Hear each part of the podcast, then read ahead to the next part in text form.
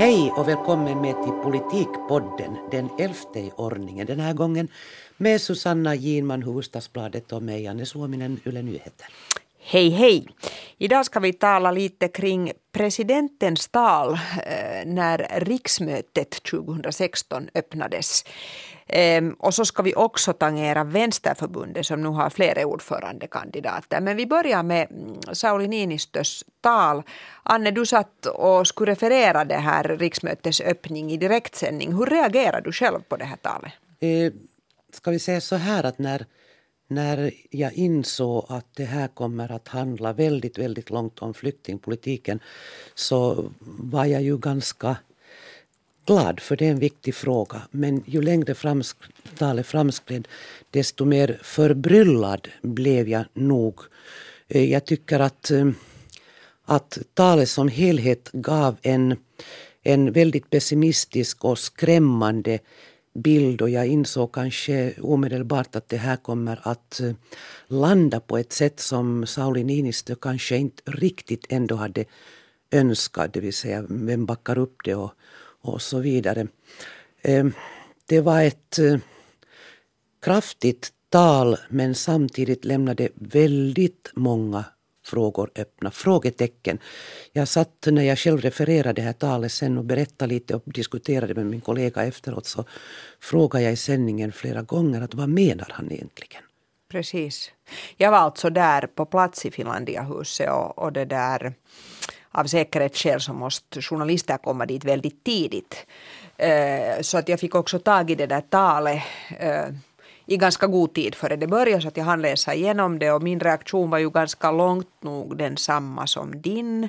Att liksom med stigande förvåning eh, läste jag igenom det och det där och och eh, vi satt förstås där med journalister, andra journalister och lite sådär att oho, liksom precis på samma sätt. Och det, och det var som du, och min första reaktion var uttryckligen den som också, så som också många riksdagsledamöter hade reagerat när det gäller den här mm, migrationsdelen och det som gäller flyktingarna att, att han att han sa att, att, att vi kan ju inte följa de här internationella avtalen och, och, och konventionerna. Ehm, Eh, sen fick han ju efteråt, uh, kutymen är ju den på det här att det dricks en kaffe efter de här tal, talen och, och sen brukar journalisterna ha en liten möjlighet att ännu liksom intervjua. Och det var en jättestor trängsel och jag hade svårt att höra vad han sa i den här situationen. Men, men så mycket uppfattade jag att han blev också väldigt irriterad över att få de här frågorna om att vad betydde det med, med de här internationella Han kan kanske skylla sig själv om, om man måste eh, börja tolka och ställa frågor. Att säger du A så ska du väldigt gärna också säga B och det tycker jag gäller i synnerhet höga politiska personer och, och, och då i synnerhet landets president. Jag tycker att det var lite intressant eh, när han, han sa att han, han alltså tyckte då att pudelns kärna är nu de här internationella avtalen som någon, det vill säga EU, just nu borde ta tag i och säga att vi kan inte följa dem just nu.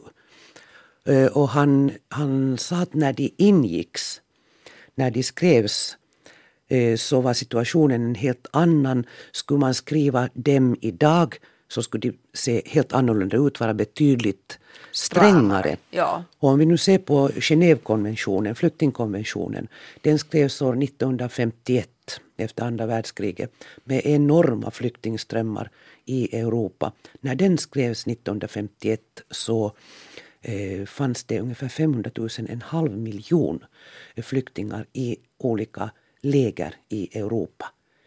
Så jag vet inte riktigt på vilket sätt då situationen var så grymt mycket annorlunda. Jorden var annorlunda så tillvida att de skrevs för att skydda europeer eh, för varandra eller garantera deras ja, rättigheter. Eller det var åtminstone utgångspunkten. Det var utgångspunkten då, den situationen.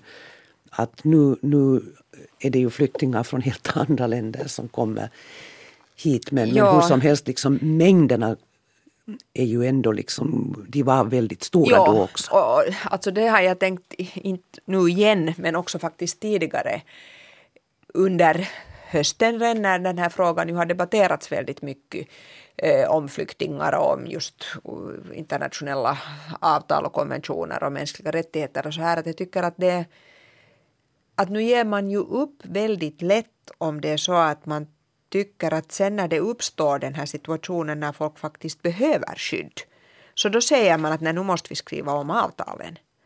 Att det tycker jag... Eller det säger han ju inte, han säger nej, det är en så det lång säger process. presidenten, men, men det finns andra som säger Ja, det det. Det, säger inte Sauli Niinistö utan han sa precis Att vi gör nu ett undantag att dem lösningen är inte nu att skriva om eh, flyktingkonventionen för det tar för lång tid. Eh, men, det där, men, men det finns ju sådana som säger att, att man borde inte No, att, att, man, att det borde skrivas om och att de här reglerna liksom inte, inte stämmer mera i dagens värld. Men då tycker jag just att frågan är att aj, de ska då inte gälla då när det verkligen eh, behövs. Ja, det Ja. känns liksom väldigt underligt. Men det där, Att man skriver avtal för goda tider. Liksom. precis. Och för att verka så att säga som om man skulle erbjuda folk skydd. Därmed icke sagt att det förstås är någon eller det kan förstås bli problematiskt. Jag tror att jag tror själv nu när jag lite har sovit på saken så att säga att, att det verkar som om ö, Niinistös perspektiv eh, dels det skulle vara liksom lite framåt. Att han är så att säga orolig för att den här ehm, folkvandringen som han kallar det och som man kanske nog med fog också kan kalla det, att den kommer att fortsätta väldigt länge och att det då liksom i slutändan blir en situation som, som är väldigt mycket svårare än den vi har nu. Och det kan man ju kanske se, och det kan man ju hålla med om att så kan det förstås gå. Men samtidigt så blev det här inte riktigt klart. Om det var det han menade så var det också en sak som inte blev riktigt klar. Att, att vilket tidsperspektiv talar vi om? Och en annan sak som inte blev riktigt klar var det här att talar vi om situationen i Finland eller i hela Europa? Och det där, eh, för att i till exempel Finland har vi ju klarat det här riktigt bra.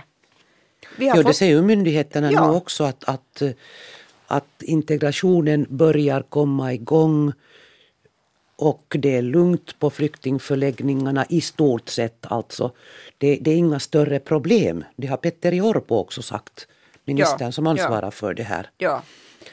Men, men, men de här liksom frågetecknen då när han då uh, lyfter fram det att en del säger att vi ska stänga gränserna och han liksom indirekt lyfter den diskussionen och sen går han vidare till EU att det är EU nu som borde eh, fixa det här med gemensam gränskontroll och, och snabbare avvisningsprocesser och, och gemensam bromsning av flykting, flyktingtrafiken.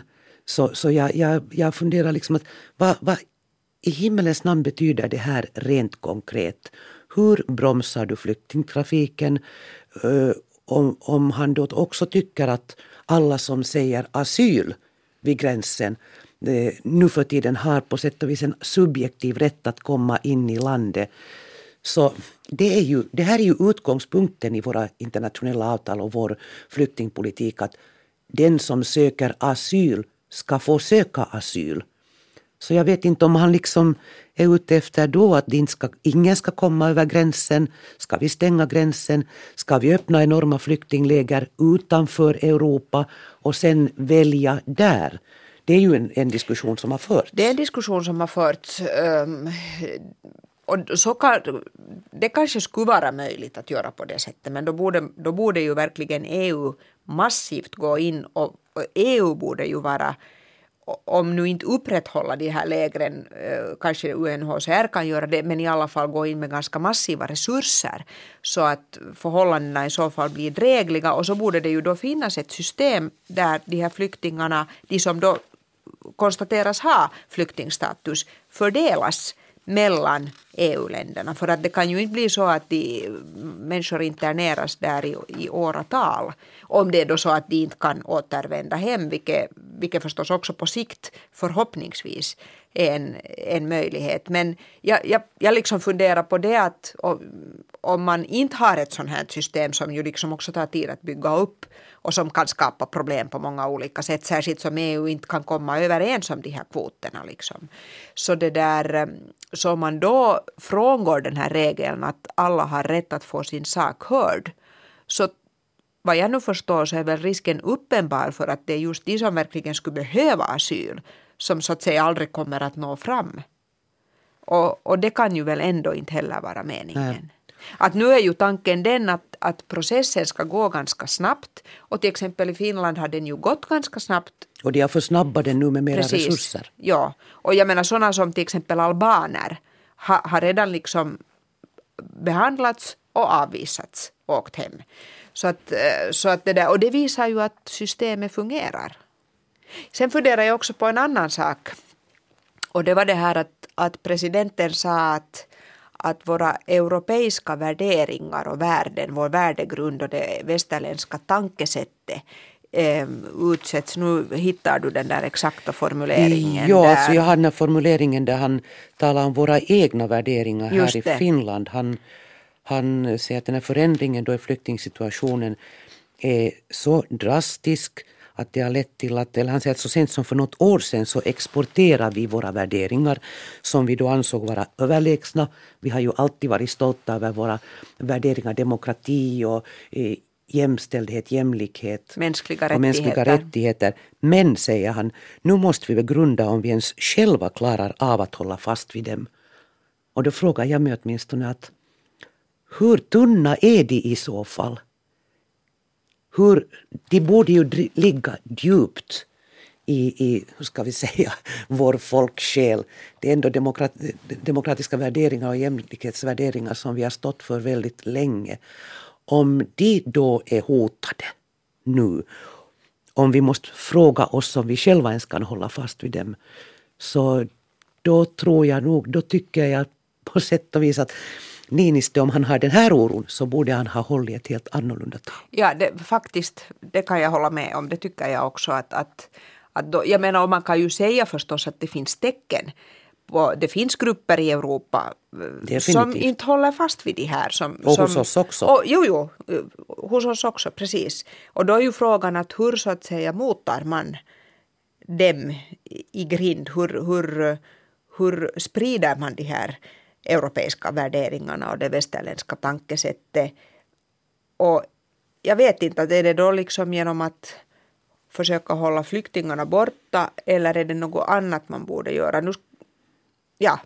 ja, min första tanke med de här värderingarna var liksom det att jag såg framför mig liksom den där bilden att hit kommer en massa muslimer och att det på något sätt hotar våra värderingar. Men, men det var kanske då inte så han tänkte. Tydligen inte. Jag har läst några kommentarer som har varit inne på det här också nu under det här knappa dygnet som har gått sedan han höll sitt tal.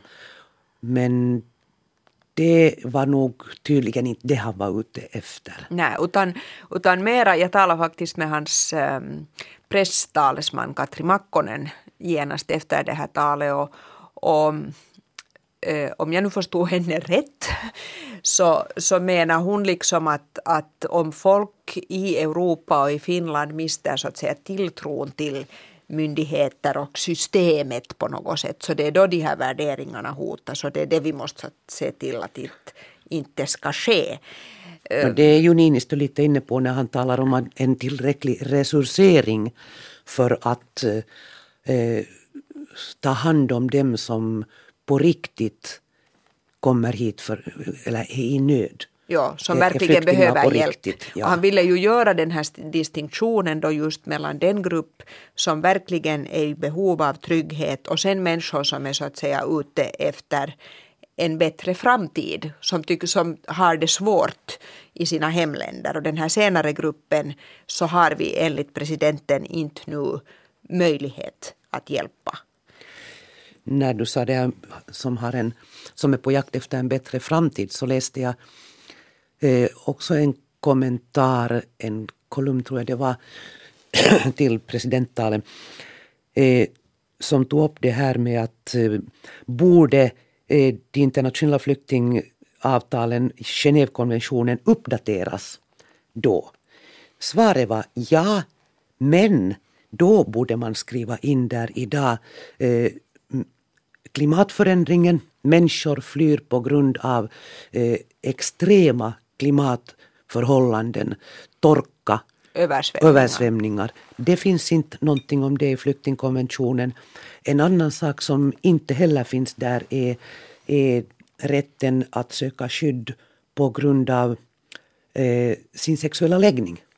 Precis. Ja. Så att visst finns det skäl att uppdatera flyktingkonventionerna men kanske inte så att man, man försämrar dem utan förbättrar. Mm, precis. Men, ja. men ännu om, om det här med, med värderingar när, när jag sa här nyss att, att eh, om, om Sauli Niinistö är oroad för att vår värdegrund ska raseras, att vi inte själva längre på grund av den här flyktingsituationen klarar av att hålla fast vid våra värderingar. Och jag sa att, att då borde han kanske ha, ha talat om våra värderingar lite mera i talet. Så, så jag gör nu bara en sån här jämförelse. Jag jämför med statsminister Juha Sipilä.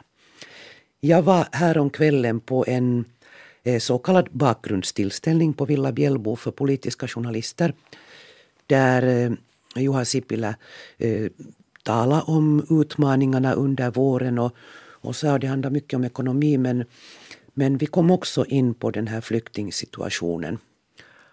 Och på något sätt kände jag mig ganska lugn av att höra honom.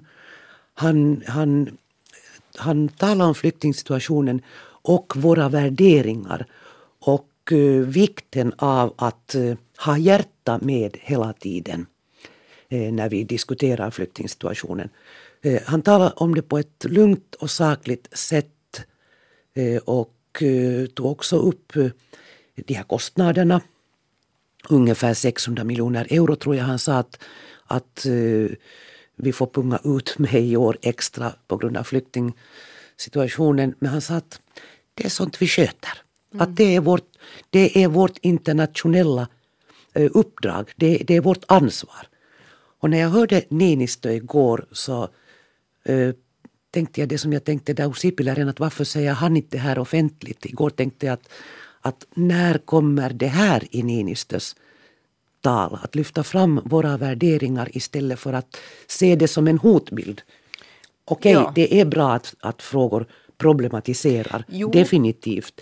Inte ska vi ju skönmåla Nej, det här heller. och det är förstås men... också bra att lyfta upp svåra frågor. Liksom och förstås och liksom, ja just precis problematisera och inte, inte släta över. Men man kan ju bara det ska bli intressant att se om, om presidenten själv återkommer till och vad hur politikerna går vidare med menar. det här. Precis, därför att om vi nu ser på reaktionerna hittills så, så har ju Sannfinländarna exalterat applåderat det här talet. Sampo Terho, Sannfinländarnas riksdagsgruppsordförande, sa att det här är det bästa och mest statsmannamässiga tal han någonsin har hört en president hålla. Och så har det funnits andra, inte kanske riktigt lika exalterade eh, eh hurrarop, men i alla fall. Medan eh, samlingspartisterna är ganska försiktiga de försöker liksom lite just tolka att, att udden riktades mot EU, att det här talet var egentligen... Det var ju en, det Petteri Orpo gjorde. Precis, att, att det här handlar om att liksom skaka om EU och se, och se till att EU nu verkligen kan eh, göra det som man har enats om att göra så att säga så här.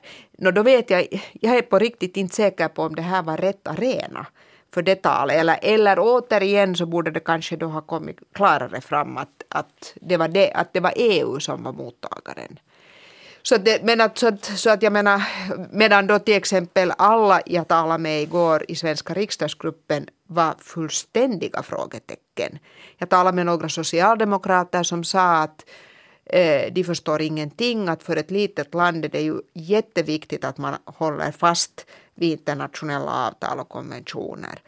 Eh, jag talade med en författningsexpert som var där som också var ett enda frågetecken visavi de här internationella konventionerna. Så att, så att det där, jag hoppas nästan att presidenten på något sätt återkommer till det här.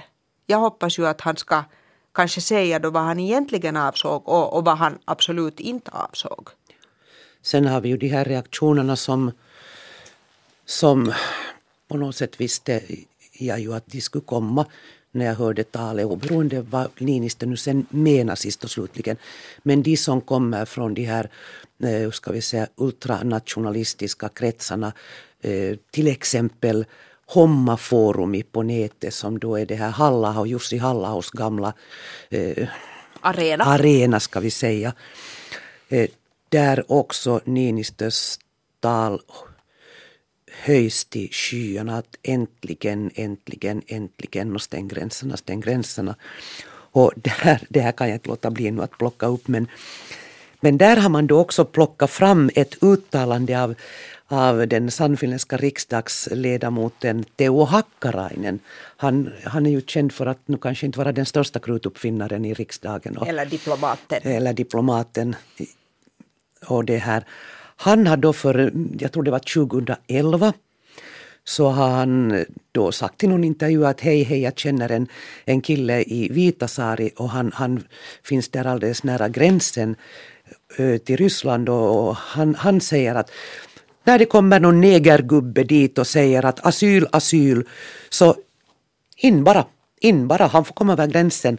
Och på Homma forum så kopplar man till Sauli Niinistö att han sa ju igår också att ordet asyl har blivit så att säga en subjektiv rättighet. Att det räcker med att säga asyl vid gränsen så får man komma in idag. Och det, det är de är nu liksom väldigt euforiska över att eh, Sauli Niinistö hade upptäckt Hakkarainens visdom från ett antal år tillbaka. Men den här diskussionen som förs där nu också på Sannfinländarnas webbsida.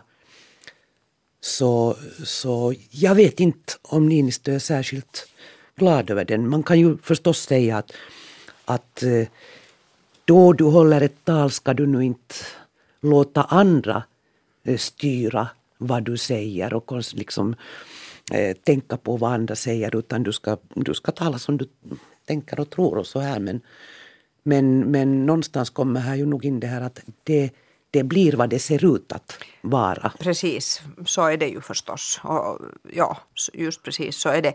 Det, det. det är intressant det här med våra presidenter för att eh, det här var ju, jag skulle säga att det här var ett ganska ninistöskt tal nog. Att han är på det sättet sig själv.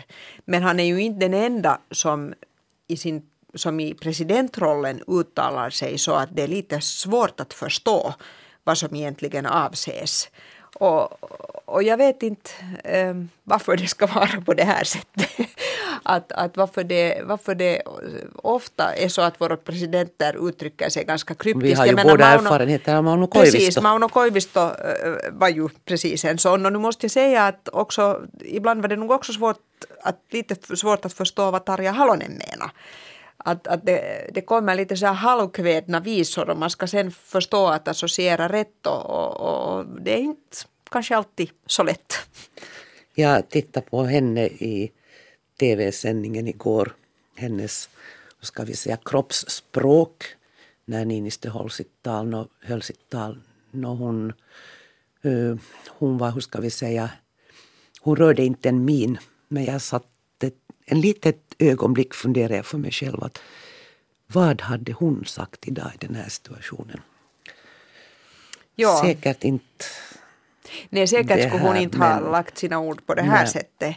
Uh, det är helt klart. Sen är det Sen är det, med det en helt annan diskussion, men det har jag funderat bara tidigare över. att och, och jag kommer ihåg det nu för att det var någon journalistkollega som satt bakom mig där i Finlandiahuset som före alltså hela tillställningen började fundera kring det här att, att, att det verkar som Sauli Niinistö skulle ha ett betydligt större rörelseutrymme än vad Tarja Halonen hade. Och det kan jag hålla med om alltså att, att, att det var Niinistö har ju talat väldigt mycket om ekonomi och sånt där under hela sin period som president. Och det, där, eh, och det hör ju inte alls till presidentens befogenheter men det är ganska få som nu har tyckt att nu har han liksom nu har han gått över någon gräns som där han inte Jag har faktiskt be... inte hört en enda no, Jag har själv skrivit det någon gång. Okej, okay, förlåt Susanna. Jag har kanske inte läst riktigt allt vad du har skrivit. det är länge sedan. Men, men, men, det här är intressant ja, som du säger. Ja. Det, det... Medan Tarja Halonen liksom var väldigt noga påvaktad att hon skulle inte få gå över sina gränser. Och här, jag, funderar, jag har faktiskt funderat på det, att vad handlar det om? Jag tror att det handlar både om partitillhörigheten, att, att Niinistö är en borgerlig president och, och merparten av, av de finländska väljarna röstar ju borgerligt och det kanske finns då en större acceptans eh, mot honom än mot socialdemokraten Halonen. Jag tror också att deras kön eh, inverkar att, att eh, ni vet att liksom mannen är statsman och, och, och kvinnan är maktgalen. Kvinna. Mattkale. Ja, jag menar, så här går det ju ofta. No. Men, Men- hör du Susanne, Mm. Nu tror jag att vi ska byta tema. Och vi, ja, men den här diskussionen kommer att gå vidare. Ja, Garanterat. Jag, jag måste Jo, få säga ännu en sak om presidenter som jag plötsligt kom ihåg. Och det var det att det finns ju också de som har sagt att var det här nu ett tal som Niinistö höll eh, för att eh, han inledde någon slags presidentvalskampanj. Vi har ju presidentval om två, å- två år. Det vill jag inte säga att det var, men, men, men sådana spekulationer fram, framförs också. Eh, och då kan jag inte låta bli att säga att jag var igår eh, på en presskonferens med Matti Vanhanen som eh, har gett ut en bok om utrikespolitik. Och då spekulerades det ju förstås också om han att är det här en start för Matti Vanhanen på kanske, det som kanske ska bli en presidentvalskampanj.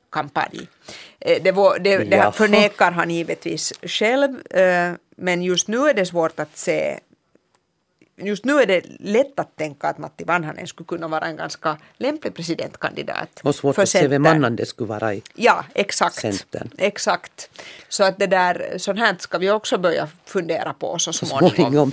Och med det här har vi en åsnebrygga till Vänsterförbundet och en färsk gallup faktiskt. Alltså vi, vi har nu den senaste eh, opinionsmätningen på YLE som, som visar att eh, nå, det är ganska oförändrat. Samlingspartiet lite ner, Centern lite ner. Eh, Sannfinländarna har lite svängt lite uppåt. Men Vänsterförbundet som nu då har haft det ganska eh, motigt trots att de är opposition. De har inte riktigt lyckats kravla sig uppåt när resten av oppositionen ändå har gjort ganska bra ifrån sig i opinionsmätningar. De har nu gått upp eh, till nästan 10, ett väljarstöd på, nej nu tittar jag helt fel här i mina papper. Nästan 9 procent har de, då de fick sju i riksdagsvalet. Och nu ska de ju välja ny ordförande i sommar och i, nu har vi också då fått bekräftelse av Li Andersson att hon ställer upp. Det finns alltså tre kandidater, Aino-Kaisa Pekonen, Jari heter han väl? Myllykoski Ja. och Li Andersson. Ja, så nu, det kan, det kan ju, tror du att det här, att, att det nu går liksom, visar på lite plus för Vänsterförbundet, tror du att det beror på det här ordförandevalet? Att alltid när ett parti har ett viktigt personval framför sig så får det ju mera uppmärksamhet. Tror du att det spelar någon roll här? Jag vet inte om det har hunnit synas ännu. Nu sa eh, Li Andersson själv när hon meddelade om, om sin kandidatur att, eh, att eh, hon hoppas på att det här ordförandevalet nu kommer att pigga upp väljarna och pigga upp också medlemskåren och att det bidrar till att vända trenden. Men jag, jag vet inte, ja, opinionsmätningarna är ju lite så här att, att det går det, det är små marginella skillnader från en mätning till annan. Det som går upp idag kan gå ner imorgon. Så att eventuellt är det så att jag börjar bryta, liksom kravla sig uppåt nu eller så är det inte. Jag tror ju, nu finns det då som Anne sa, det finns Ursäkta. tre kandidater. Och, jag tror, och, och Hanna Sarkkinen som var en eventuell fjärde, hon har ju meddelat att hon vill bli första vice ordförande. Så hon, hon kämpar inte om ordförandeposten. Eh, och det kan ju hända att det är nu de här tre då som det faktiskt handlar om. Och jag tror ju att i praktiken handlar det om antingen Anna-Kaisa Pekonen eller Li Andersson. Jag kan inte riktigt sätta fingret på varför jag tror det men på något sätt känns det som den här manliga kandidaten Myllykoski inte riktigt skulle representera framtiden. Nej, och med det här så, så det här skulle jag kunna komma lite in på, på just det att vad borde Vänsterförbundet göra för att eh, nå lite större framgångar. För det är ju det de vill förstås. Eh, jag eh, skrev en artikel häromdagen då jag ringde runt eh, medlemmar i den svenskspråkiga finlandssvenska landstyrelsen i Vänsterförbundet och, och frågade ungefär bara så här, att liksom, vad beror det på att det går så dåligt och vad borde man göra? Och, och inte har ju någon egentligen några klara, tydliga svar. Men eh, vice ordföranden i landstyrelsen, Jonas Leppänen, som då är helt finlandssvensk namnet till trots, Eh, som också vill, och som också vill bli partisekreterare. Han kandiderar för den posten i sommar. Så, så han var inne på, på det här liksom att, att det är så gammalt. Man håller fast vid det gamla eh, välfärdsstaten och grundskolan och allt som man har kämpat för och fått till stånd i en situation då man borde titta framåt och ha lösningar och förslag, större visioner för hur vi ska ha det i framtiden. Och att man inte längre borde titta vänster, höger utan, utan liksom gå neråt titta nerifrån, uppifrån. Jag, jag blir lite förvirrad måste jag säga för att det visar kanske också hurdan sits partiet har, att man lite mm. famlar efter mm. vad det här nya nu ska vara då. Alla vet att någonting måste göras, ja. men, men vad är det? Det där du säger nu, som den här Jonas Leppänen sa, så påminner mig om, jag tror att han heter Rorik Holm som tidigare ledde Vänsterförbundets tankesmedja. Jag tror att han faktiskt sen avgick. Men han skrev en ganska intressant artikel i sån en, Eh, understreckar understreckare i Helsingin Sanomat. Jag tror att det var ganska snabbt efter riksdagsvalen som ju då gick dåligt för Vänsterförbundet. Och de fick inte den där eh, segern som de alla trodde att de skulle få. Ehm, eh, där han formulerade till exempel så här att, att Eh, att nu är ju liksom samhället väldigt sådär individualiserat och man talar om liksom individens frihet och, och valfrihet till det ena och till det andra. Och hans, han menar liksom att nu borde Vänsterförbundet och vänstern överhuvudtaget ta tag i det här att deras att grunden liksom till deras existens ligger precis just i det här. Att alla individer ska ha rätt att vara fria och rätt att välja. Eh, att, att man har liksom låtit på något sätt högern och den här nyliberala eh, högern ta över den här devisen om individens frihet fast den, han menar att den egentligen eh, liksom hör hemma på den vänstra sidan. Och jag tyckte att det var ett ganska intressant mm. perspektiv för det ligger ju faktiskt någonting i det. Jonas Leppänen kanske lite inne på det här också när han, han ser då Podemos i Spanien som ett, eh, nu ska vi säga, ett gott exempel på hur man borde jobba och hur Vänsterförbundet borde tänka. på Demos grundades alltså 2014 som ett så här nyvänsterparti vänsterparti eh, som då inte ska jobba med traditionella metoder utan, utan riktigt här nere på gräsrotsnivå med demokrati och ge alla, ge alla friheten att så att säga komma med och föra fram sina åsikter. Och Eh, det är en vacker tanke. Det är en vacker, det är en vacker tanke. Men hur Vänsterförbundet ska, eh, hur ska vi säga, anamma, lyckas anamma och som man säger också ändra sin organisation med allt vad det innebär. Så, men, men... Ja, men sen är det ju också det, sen kvarstår ju nog det här så att säga grundproblemet som jag tror att vi har talat om någon tidigare att, att Vänsterförbundet och de gröna ligger åtminstone i, den, i de nuvarande politiska konstellationerna väldigt nära varandra. Och, det där, och, och de, de, så som det nu är så, alltså för de gröna hade det väl då i den här färska gallupen, de har, de har, de har fått, gått framåt, de har gått ännu, framåt mer än tidigare. ännu mer. Ja. ja, precis, så att det där, att, att där liksom finns ett sådant race som, eh, som Vänsterförbundet kanske inte kan vinna. Mm. Jag vet inte. Men det där, mm, sen om det blir en annan politisk konstellation så då, då kanske det blir på ett annat sätt. Men just nu med den här borgerliga regeringen som vi har och så här så, så framstår de som liksom ståendes ganska nära varandra. Och då, då, tycker jag att de gröna liksom har ett, kanske ett litet försprång. Åtminstone i opinionsmätningarna. Det kanske också ligger någonting i det som Li Andersson själv har sagt tidigare. Ren, hon sa det nu, nu också då hon ställde upp i någon A-studio. Där satt de alla tre kandidaterna med på onsdagskvällen. Mm. Eh, att det som hon alltså säger är att, att eh, Vänsterförbundet egentligen borde rensa i sin agenda och profilera sig på några frågor som de ser som ytterst viktiga och som också ligger på sätt och vis i, där, som bottnar i det var partiet, partiets traditioner. Och då talar hon om mm, no, jämlikheten men arbete, arbete, arbete. Arbetslösheten och, eh, och också arbetslivet. Att satsa på de här frågorna och, och liksom inte vispa omkring med allt mellan himmel och jord. Mm. Det blir intressant att se hur den här ja. eh, ordförandekandidatdebatten kommer att ja. se ut och vad man nu sen sist och slutligen stanna för, för någonting måste göras. Ja, ja, precis. Och det kan man ju säga att, att, att om det är så att de huvudkandidaterna nu blir Aino-Kaisa Pekonen och Li Andersson, så de är ganska olika sinsemellan. Så det ska bli intressant att se. Och då menar jag inte åsikter utan kanske mera liksom personer och framtoning och, och hur man betonar. Ja, men det där kanske vi har sagt vårt nu för den här gången. Och så är vi väl tillbaks igen nästa vecka ska vi tro. Vi är tillbaks som vanligt med få undantag ibland, med undantag ibland ja. nästa vecka, om en vecka. Tack för oss. Tack för oss, hej då.